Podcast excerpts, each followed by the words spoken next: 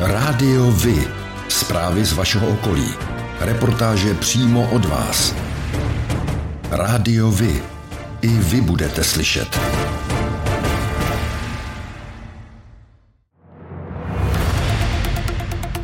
Máme pro vás exkluzivní vyjádření bývalých premiérů České republiky. Jak hodnotí čtyři roky vlády Andreje Babiše, bývalí předsedové vlády Jiří Paroubek, Mirek Topolánek, Vladimír Špidla, Petr Nečas či Jan Fischer? Jak se podle nich vypořádala vláda s koronavirem? A co by dělali oni, kdyby po volbách znovu vedli Českou republiku? Podle Mirka Topolánka vláda koronavirovou krizi nezvládla, protože sekta ANO, jak ji nazývá, se bála dělat nepopulární opatření. Jiří Paroubek vnímal začátek vlády jako klidný, s dobrými výsledky, včetně zvládnutí začátku pandemie. Pak už to bylo horší. Vladimír Špidla se pozastavuje nad tím, proč vláda nevyužila propracovaný pandemický plán, který byl připraven na možnost rozšíření viru z Číny již v roce 2002. Bývalý premiér za ODS Petr Nečas kritizuje rozvrat veřejných financí a vyčítá neprosazení jaderné energetiky v Evropě jako bezemisního zdroje.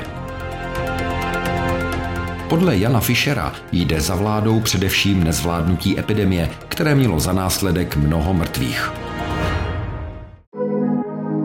Tak jako pro vás je důležitý oční kontakt pro spojení s ostatními, pro mě je to hlas. Rádio Vy, partner nadace Leontýnka.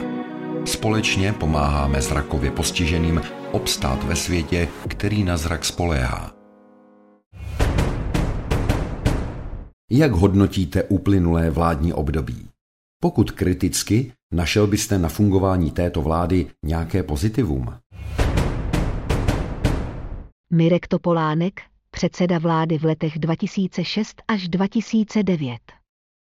To je docela těžká otázka. Já si v zásadě eh, vážím každého, kdo převezme nějakou ministerskou nebo premiérskou funkci a snaží se popasovat s tou situací, eh, která někdy není úplně jednoduchá. Nicméně ty uplynulé čtyři roky eh, ve mně zanechávají velkou pachuť, protože jak politicky, tak ekonomicky, ale taky morálně ten rozdíl proti té době před rokem 2013 je, je markantní a těžko hledám nějaká pozitiva, možná lehce v zahraniční politice, v té domácí určitě ne, v té evropské taky ne a co se týká fungování té vlády, tak už vůbec ne. Pozitivem je, že podle mě, pokud vyloučíme nějaké nové autokratické Eh, zřízení, úplně jako pád eh, toho polistopadového systému,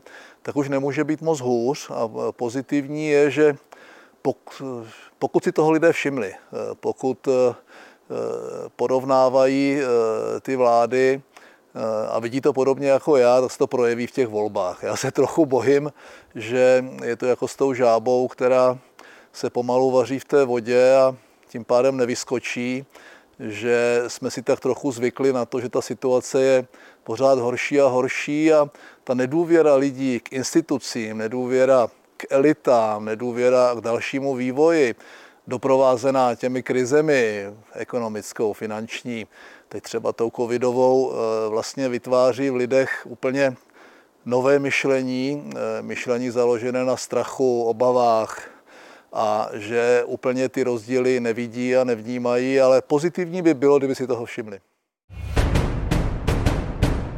Jiří Paroubek, předseda vlády v letech 2005 až 2006.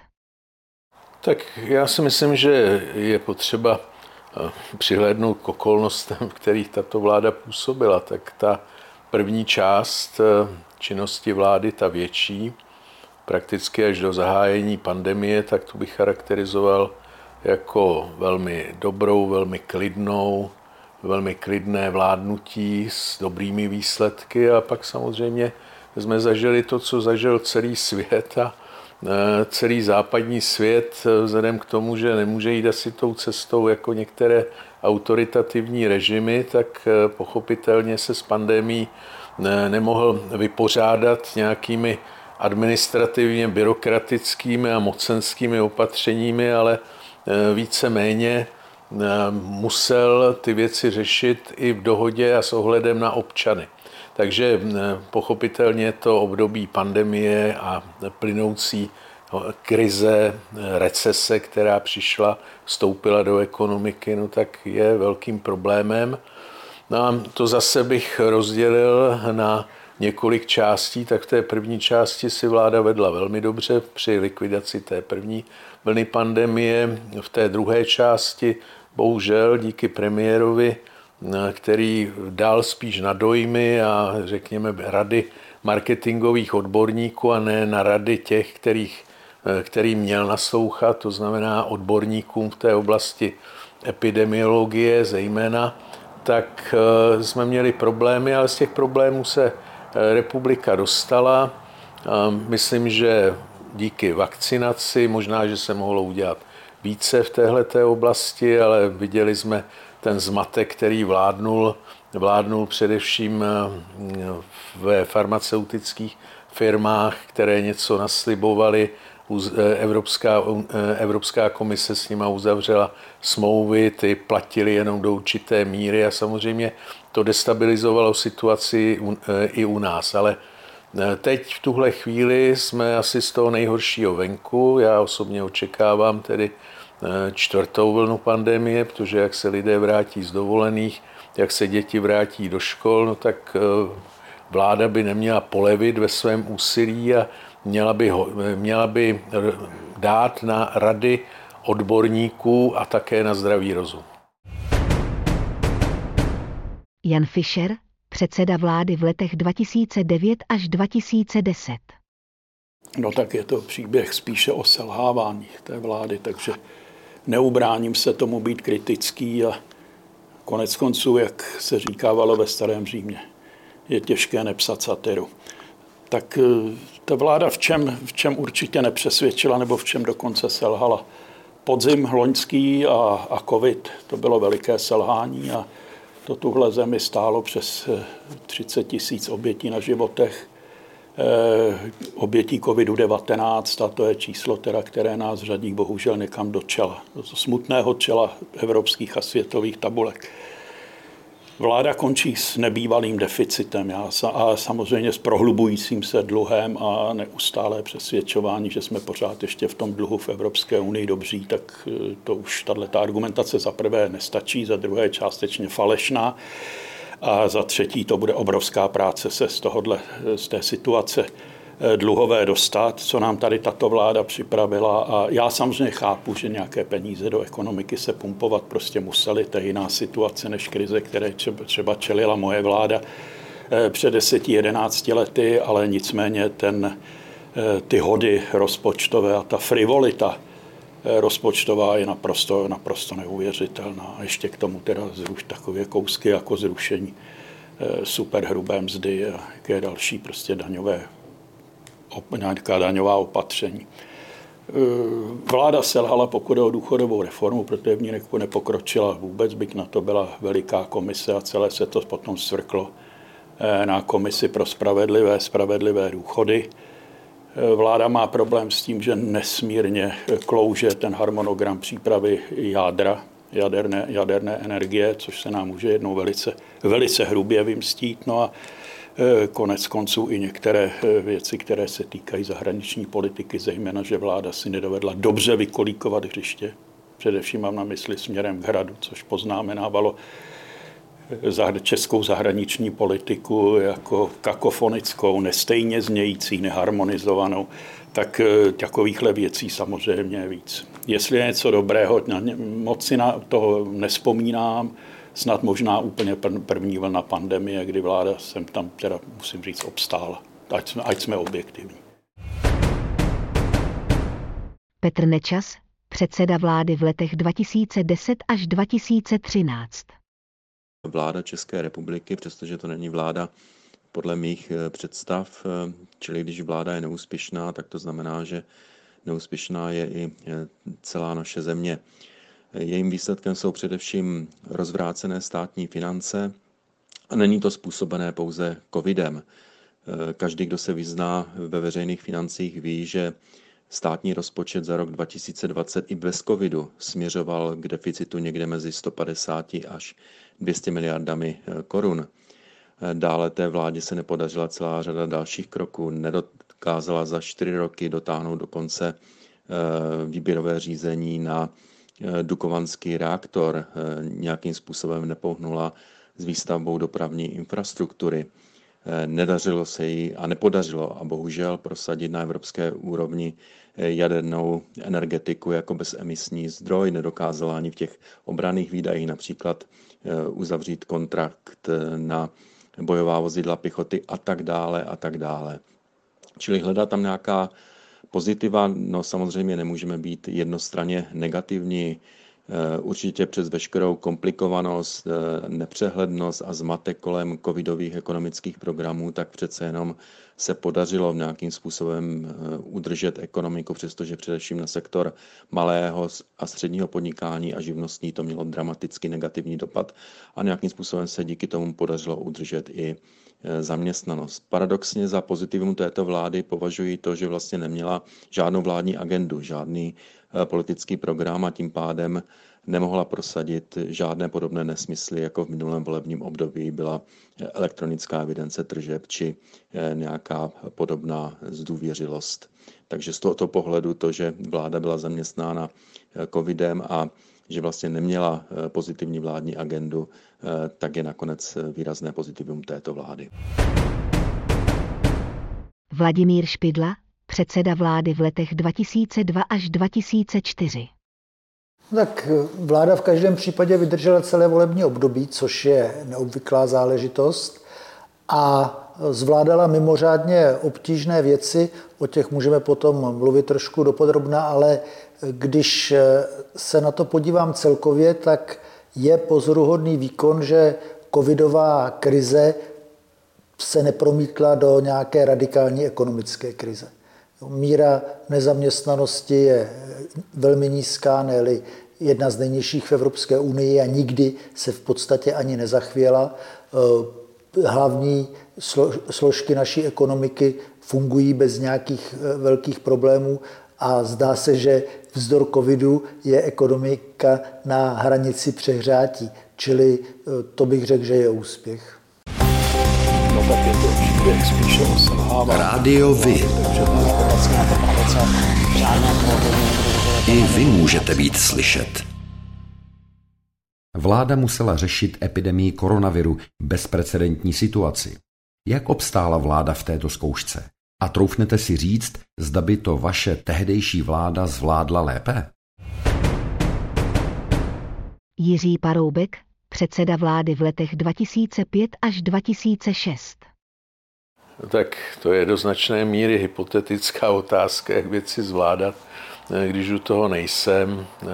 To je opravdu, to bych se neodvažoval odpovídat, ale já nevím, jak tehdy, ale dnes jsem zvyklý vždycky o významných rozhodnutích se radit s těmi, s kterými bych se měl radit. Takže v tomhle případě bych se neradil třeba s právníky, eh, tak jako ve většině eh, rozhodnutí, které jsem třeba musel udělat, ale radil bych se s virology, hm, eh, epidemiologi a lékaři obecně, ale zejména s těmi odborníky v téhleté oblasti, kteří by mě dávali doporučení, tak jak to dělala třeba v Německu Eh, spolková kancléřka. Je vidět prostě každý, z jakého prostředí přicházíme. Tak eh, kancléřka Merkelová přišla z vědeckého prostředí, Andrej Babiš eh, z biznisu.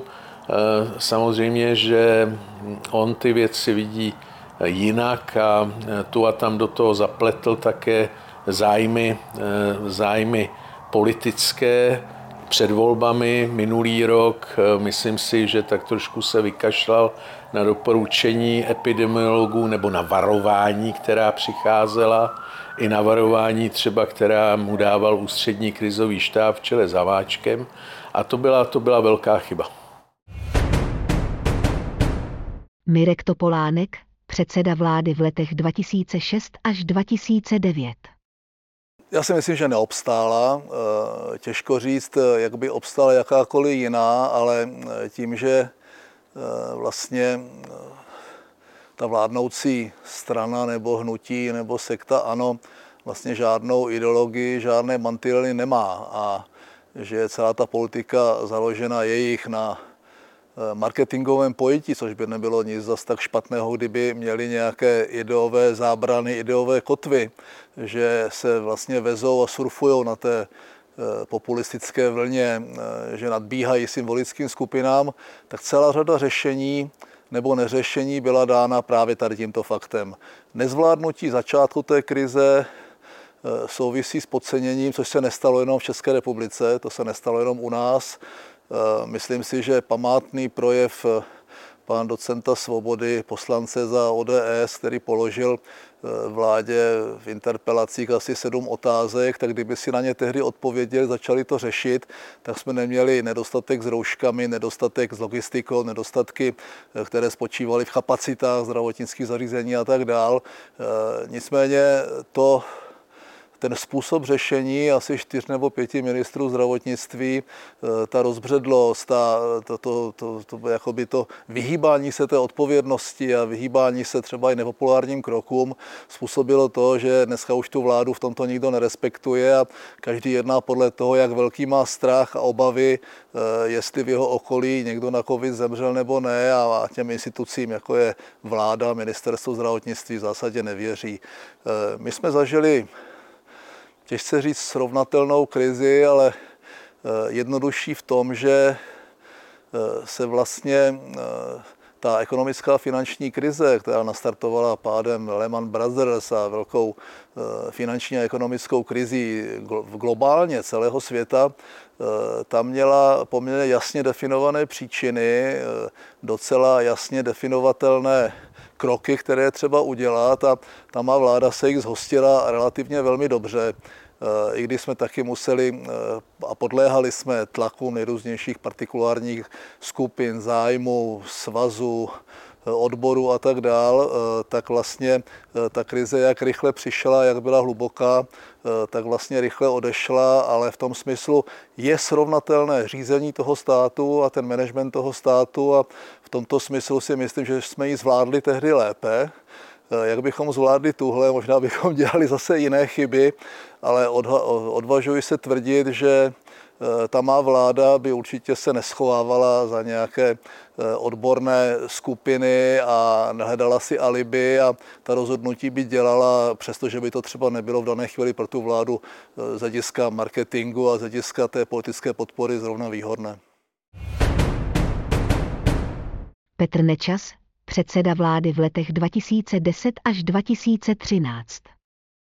Tady potřeba říci, že vlastně v celém vyspělém světě všechny vlády musely eh, řešit epidemii eh, koronaviru. Některé to zvládly lépe, některé hůře. Eh, to znamená, skutečně všechny stály před bezprecedentní situaci, to znamená nikoli v česká, pouze česká vláda. Tady je třeba ale říci, že vzhledem k prostým statistikám, to znamená počtu úmrtí na 1 milion obyvatel, počtu nakažených na 1 milion obyvatel, na růst deficitu veřejných financí, na jeho rychlosti a podobně jednoznačně ukazuje, že patříme mezi ty vůbec eh, nejhorší. To znamená, že z tohohle pohledu eh, vládu nelze hodnotit kladně a opět to neříkám rád nebo s nějakým eh, zadosti učiněním, protože tento neúspěch české vlády znamená mimo jiné 30 tisíc mrtvých našich spoluobčanů.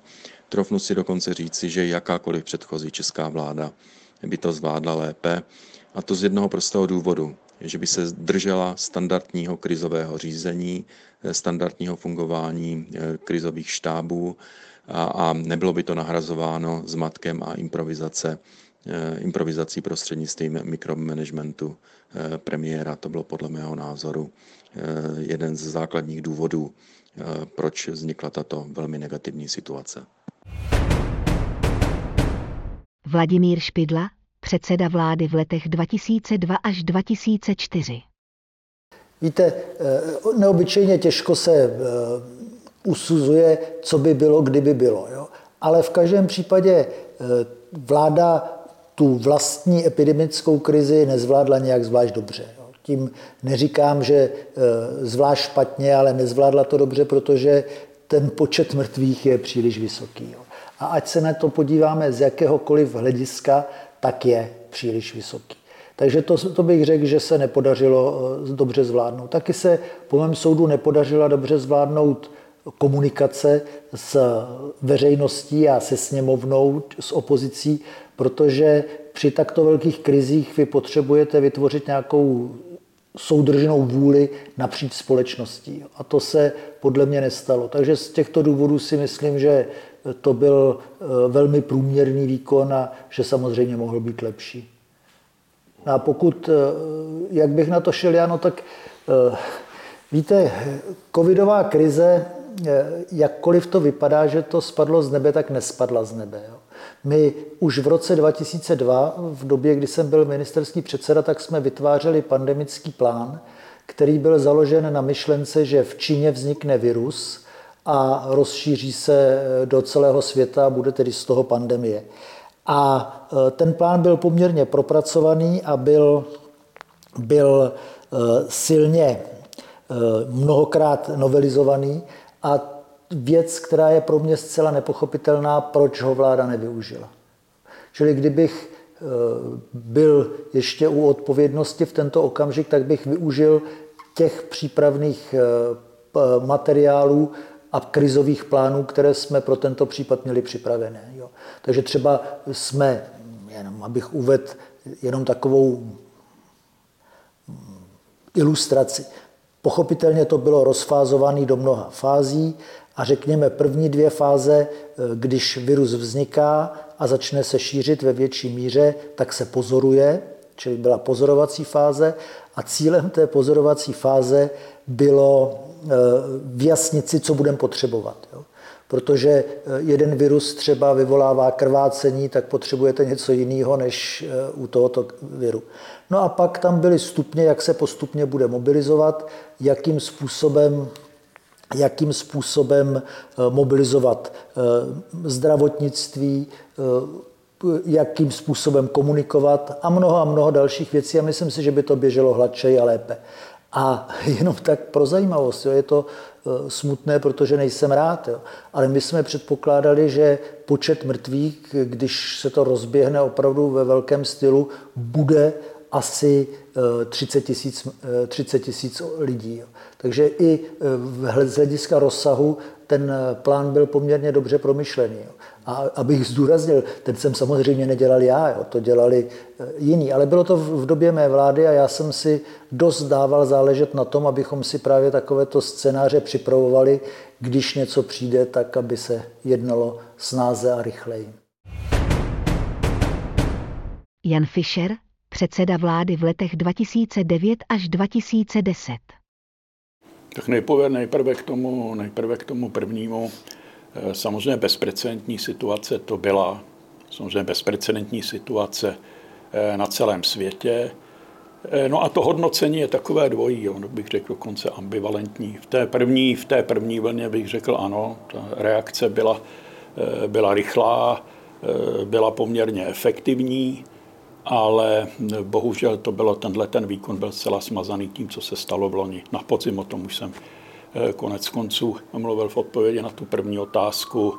Eh, to bylo prostě všechno špatně. To bylo prostě, ta vláda tehdy ukázala, že je opravdu populistická, dala prostě, řekl bych, na oltář eh, řadu obětí, zbytečných, zbytečných obětí a zmařených životů a zmařených prostě, řekněme, Eh, zmařených eh, okolností jejich příbuzných a pozůstalých se stali pozůstalí a podobně, tak to byl chmurný příběh, který za sebou nechal víc než těch 30 tisíc 30 eh, tisíc zemřelých na covid a ten populismus byl v tom, že se to příliš vázalo na tehdy probíhající volby regionální, krajské, tak to musím říct, že bylo teda, to bylo špatně prostě. To bylo, to bylo špatně. Samozřejmě jde hovořit o nějakých detailech, které lze vyčítat, lze vysvětlovat, nákupy, cena nákupů, respiračních pomůcek a tak dále. Reakce, prostě řekl bych, v oblasti zdravotnictví a podobně. Je třeba říct, že samotné zdravotnictví, zdravotníci, šéfové špitálů obstáli výrazně, výrazně lépe než centrální vláda. A samozřejmě i někteří hejtmani, regiony, eh, lokální politika a tak dále. To je na tom ještě to, co je asi třeba k tomu výkonu vlády dodat, protože je ho také s čím porovnat, jak s profesionály, tak i řekněme s dalšími politickými strukturami, strukturami v zemi. No, jestli bych to řešil, nebo já, vláda moje lépe, podívejte, to se dá vždycky těžko říct, já tady nebudu mít ramena přes celá záda, abych tvrdil, že ano, to je neseriózní. Určitě by ta vláda proto udělala maximum. My jsme měli jeden, to je mini problém proti tomu, to byla tehdejší epidemie prasečí chřipky. Tehdy šlo o nákupy vakcín a rozhodovat se, jestli je nakoupit s rizikem, že se pak vyhodí a vždycky to bylo špatně, protože ta kritika se sna, sna, snést prostě musela také, že se tehdy, tehdy snesla, takže to rozhodování vím, že je těžké, byť to bylo na mini prostoru proti tomu, co je, co je tohle, takže těžko říct, ale musím říct, že některých věcí bychom se určitě teda vyvarovali. No tak je to příběh spíše o selhávání. Rádio Vy. I vy můžete být slyšet. Pokud byste se stal po volbách premiérem vy, jaké první kroky byste udělal? Vladimír Špidla, předseda vlády v letech 2002 až 2004. První kroky jsou vždycky, eh, vždycky rutinní. Musíte, eh, musíte eh, rychle vyřešit personální věci, jmenovat ministry, přimět je, aby udělali nějaký náčrty, řekněme, prvního roku a podobně. No ale co bych, co bych udělal, jako, co bych si udělal jako šéf Zache, jak říkají Němci, to znamená příležit věc pro šéfa, tak bych udělal několik věcí. První, že bych eh, udělal opravdu důkladnou revizi eh, toho, co se stalo v době covidu, protože předpokládám, eh, že i když covid pravděpodobně postupně odezní podobně jako třeba španělská chřipka, ale bude se asi vracet v různých podobách, ale už méně nebezpečných, protože takový je obvyklý vývoj virů. No tak, jak už jsem vám říkal, v roce 2002 jsme věděli, že něco takového přijde no tak ono to přijde zase z, později, zase s něčím jiným. Jo. Čili tady bych udělal první velkou, velkou revizi. Druhá věc, kterou bych eh, také si udělal jakoby strategickou revizi, jak eh, reagujeme na ten evropský zelený eh, díl a jak jsme, jak jsme, jak jsme na to připraveni a co chceme udělat. No a poslední věc, samozřejmě by byly i další, ale poslední velká věc je, že bych zrevidoval naší přípravu na předsednictví, protože to je zase e, páka, která je větší než obvykle a bylo by hloupý ji nevyužít. Jan Fischer, předseda vlády v letech 2009 až 2010. To je velmi ošidná otázka, protože to se samozřejmě samozřejmě nestane. Já si tak rekapituluju trochu ty kroky, které jsem dělal v té velmi mimořádné eh, a velmi, řekl bych, hektické situaci, které jsem tu, tu pozici, eh, pozici přebíral. No, první kroky, já teď nebudu mluvit o nějakých bombastických prostě ideových záměrech a podobně. To je si sednout, dobře se rozhlédnout po Strakově akademii, vybrat si dobře ten nejbližší tým lidí, vědět, co s ním budu, budu co s ním dělat, dát, dát nějakou energii i tomu aparátu, tomu samotnému úřadu vlády, nemít, nemít je tam eh, jako partu otroků, kteří jsou tam k tomu, aby vám sloužili, ale aby to byl prostě efektivní nástroj eh, prostě úřadování, efektivního, nástroj efektivního úřadování. Hodně bych mluvil ze, ze začátku se spoustou lidí, s ministry, jak si to vlastně představují, jaký by byly jako relace mezi politikou a jejich managementem těch jednotlivých, jednotlivých rezortů, jednotlivých eh, ministerstvech, zkrátka, jak to všechno chtějí uchopit a potom vybudovat si prostě platformy, eh, s kterými, eh, kde se budou scházet lidi, s kterými člověk může prostě debatovat, mluvit, taky je poslouchat. Ten premiér tam není jenom o tom, když někdy to dělat musí, že jo?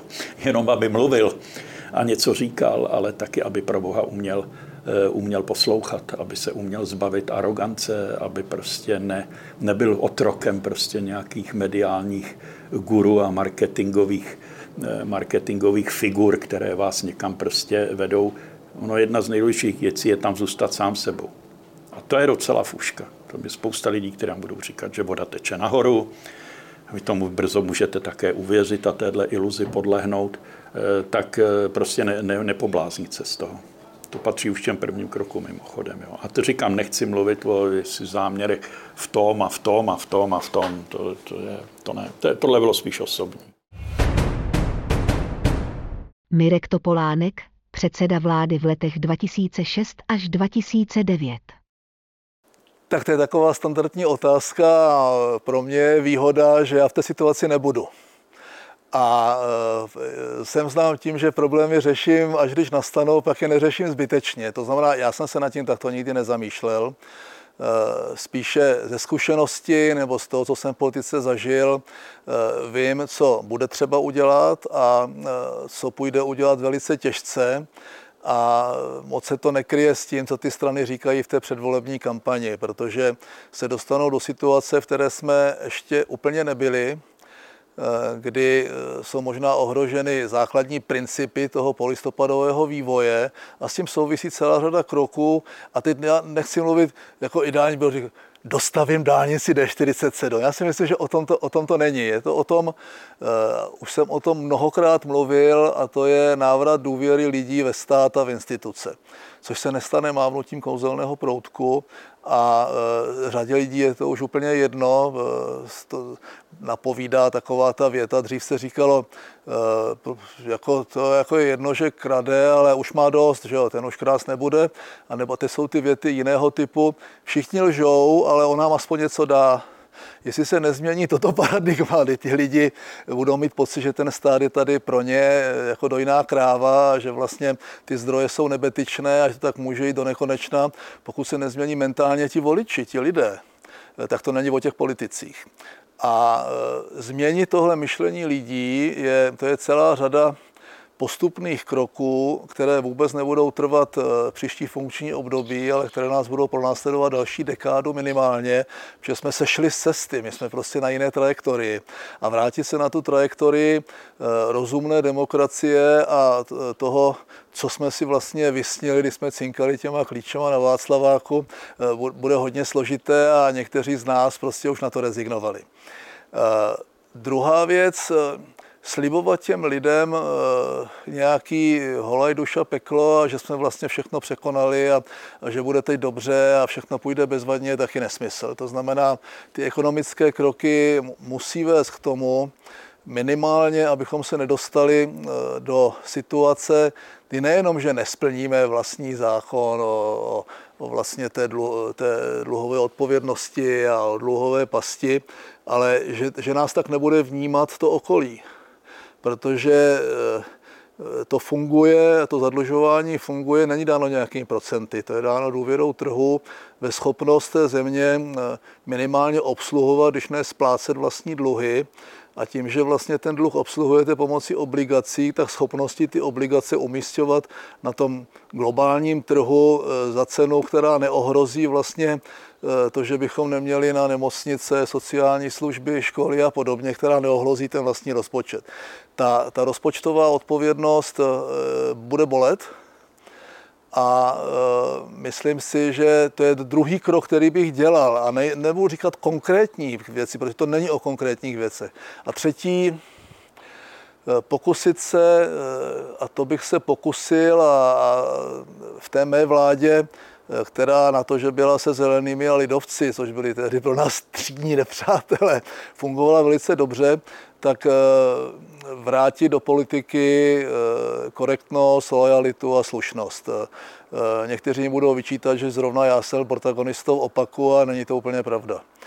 Ta vláda fungovala na principech, já bych řekl, docela slušných vztahů, Eh, jak směrem dovnitř, tak směrem ven a ten problém eh, toho mého vládnutí byl spíše v nezvládnutí sněmovny po těch patových volbách 2006. Přál bych, aby, přál bych se, aby ty volby dopadly tak, aby ať si tam sedne kdokoliv a já to nebudu. Aby měl na paměti tyto tři zásadní věci a to všechno ostatní mě připadá jakoby sekundární, podružné a ne tak důležité jako ty tři hlavní principy, které musí ten člověk od prvního dne, ne žádných 100 dnů, ale od prvního dne při tom, při tom vládnutí prosazovat. Jiří Paroubek, předseda vlády v letech 2005 až 2006. Tak já myslím, že ty první kroky by byly rutinní, to by nebyly žádné velké, eh, velké, eh, velké skoky myšlenkové, které bych uplatňoval, snažil bych se rychle dát dohromady vládní program, eh, zaměřil bych se na ty věci, které podle mého názoru jsou nejvýznamnější v tom vládním programu, tom programu té budoucí vlády, aspoň jak já vidím ty priority zdravotnictví, upevnění jeho role, dostatečné financování pro eh, tuhletu oblast, zajištění vybavení, vybavení nemocnic nejen skvělým přístrojovým vybavením, skvělými přístroji, což se povedlo v těch posledních 30 letech do značné míry, ale nám chybí lékaři, nám chybí zdravotnický personál. Eh, pokud se ještě udrží, eh, řekněme, ve službě ta generace eh, těch ročníků z 50. let, těch mých ročníků, tak to ještě chvíli půjde, ale my potřebujeme my potřebujeme, aby chodili studovat velké počty mladých lidí, na medicínu, aby bylo možné tedy do budoucna zajistit dobrou budoucnost toho zdravotnictví, tak abychom sem nemuseli tahat jistě dobré doktory třeba ze střední Asie eh, nebo ještě dál na východ. Takže eh, to je jedna oblast bydlení, komunální bydlení. Většina těch stran blábolí, o čem si, jak budou stavět byty, přitom vůbec nevědí, o čem to je, takže Ehm, s výjimkou sociálních demokratů nikdo nepřišel s tím, že je potřeba a částečně komunistů, že je potřeba eh, vytvořit nějaké právní normy, zákonné, eh, zákonné nástroje k tomu, aby se tady vůbec mohly stavět komunální byty, eh, aby se mohly stavět sociální byty, aby třeba se něco udělalo s platformami, jako je Airbnb, kde konečně soud vrchní soud, myslím, nebo nejvyšší soud řekl, že je to podnikání jako jiné, že to eh, a tím po letech eh, začíná tak trošku bránit daňovým únikům v téhleté oblasti. Takže eh, druhá oblast tedy je to, je to bydlení, to myslím, že by měla být jedna z priorit, aby se tady začaly stavět komunální byty systémem, jakým je to v Rakousku nebo v Británii. Myslím, že zrovna sociální demokracie má jeden takový zákon, který by ještě teďka mohl být schválen, je před třetím čtením a pak by se mohlo začít stavět nějakých 12-15 tisíc bytů během takových dvou, tří let Eh, tak, aby to měli v rukou obce, aby, aby ty byty nabídly těm, kteří to potřebují. Takže to je druhá oblast, samozřejmě životní prostředí, eh, ochrana vodních zdrojů, to myslím, že jsme viděli v těch předchozích letech, i když teď to tak nevypadá, protože nám pořád prší, ten závěr prázdnin je deštivý, ale eh, potřebujeme chránit vodu, vodní zdroje, protože v těch předchozích letech eh, byly opravdu problémy v některých oblastech státu, lidé neměli vodu, eh, jde o to udržet tu kvalitu té vody také, eh, mít dostatečné vodní zdroje, dostatečné zásoby vody, tak, aby, abychom vraceli tu, tu krajinu do přijatelnějšího stavu. Samozřejmě energetika je velmi významná. Myslím, že příští vláda by se tak trošku měla také dívat za hranice, nesnít jenom o, o tom, jak tady budeme budovat eh, nové atomové reaktory, protože to je otázka, jestli eh, to je jediná správná cesta. Do určité míry ano, ale zdá se, že bychom měli držet silný eh, energetický mix a já bych velice doporučoval, aby, abychom co největší počet střech těch nejbližších 10-15 letech, to samozřejmě je potřeba zahájit ve velkém rozsahu v tom, tom příštím volebním období, v těch příštích čtyřech letech. Zatím to probíhá jenom v nedostatečném rozsahu, abychom začali osazovat střechy, střechy domů na venkově, ve městech, veřejné eh, úřady, úřady veřejné zprávy, eh, ale samozřejmě obcí, eh, osazovat solárními panely, osazovat ty domy také bateriemi, tak abychom vytvářeli nějaké řešení, abychom decentralizovali výrobu elektrické energie.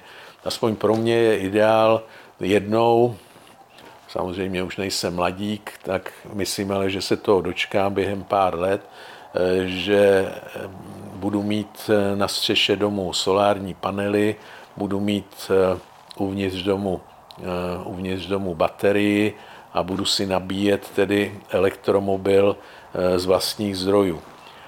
Takže a domnívám se, že to bude ideál pro nejprve pro střední vrstvy, a poté stále pro širší vrstvy lidí a stát by tohle měl podpořit, eh, když ne tedy přímo dotačně, tak alespoň, alespoň daňovými nějakými úlevami.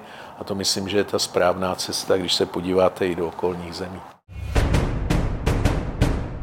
Petr Nečas, předseda vlády v letech 2010 až 2013. Eh, jeden z základních principů, eh, kterým jsem se vždy v době, kdy jsem byl v politice řídil, eh, tak byl princip, že nemá význam řešit, co by bylo, kdyby bylo. To prostě v politice neplatí. Z politiky jsem pryč, takže nemá význam, abych tady říkal, co by bylo, kdyby bylo premiérem po volbách. Určitě nebudu, takže to nemá význam rozvádět. Nejen premiéři, ministři, poslanci a starostové. I vy můžete být slyšet. Rádio Vy.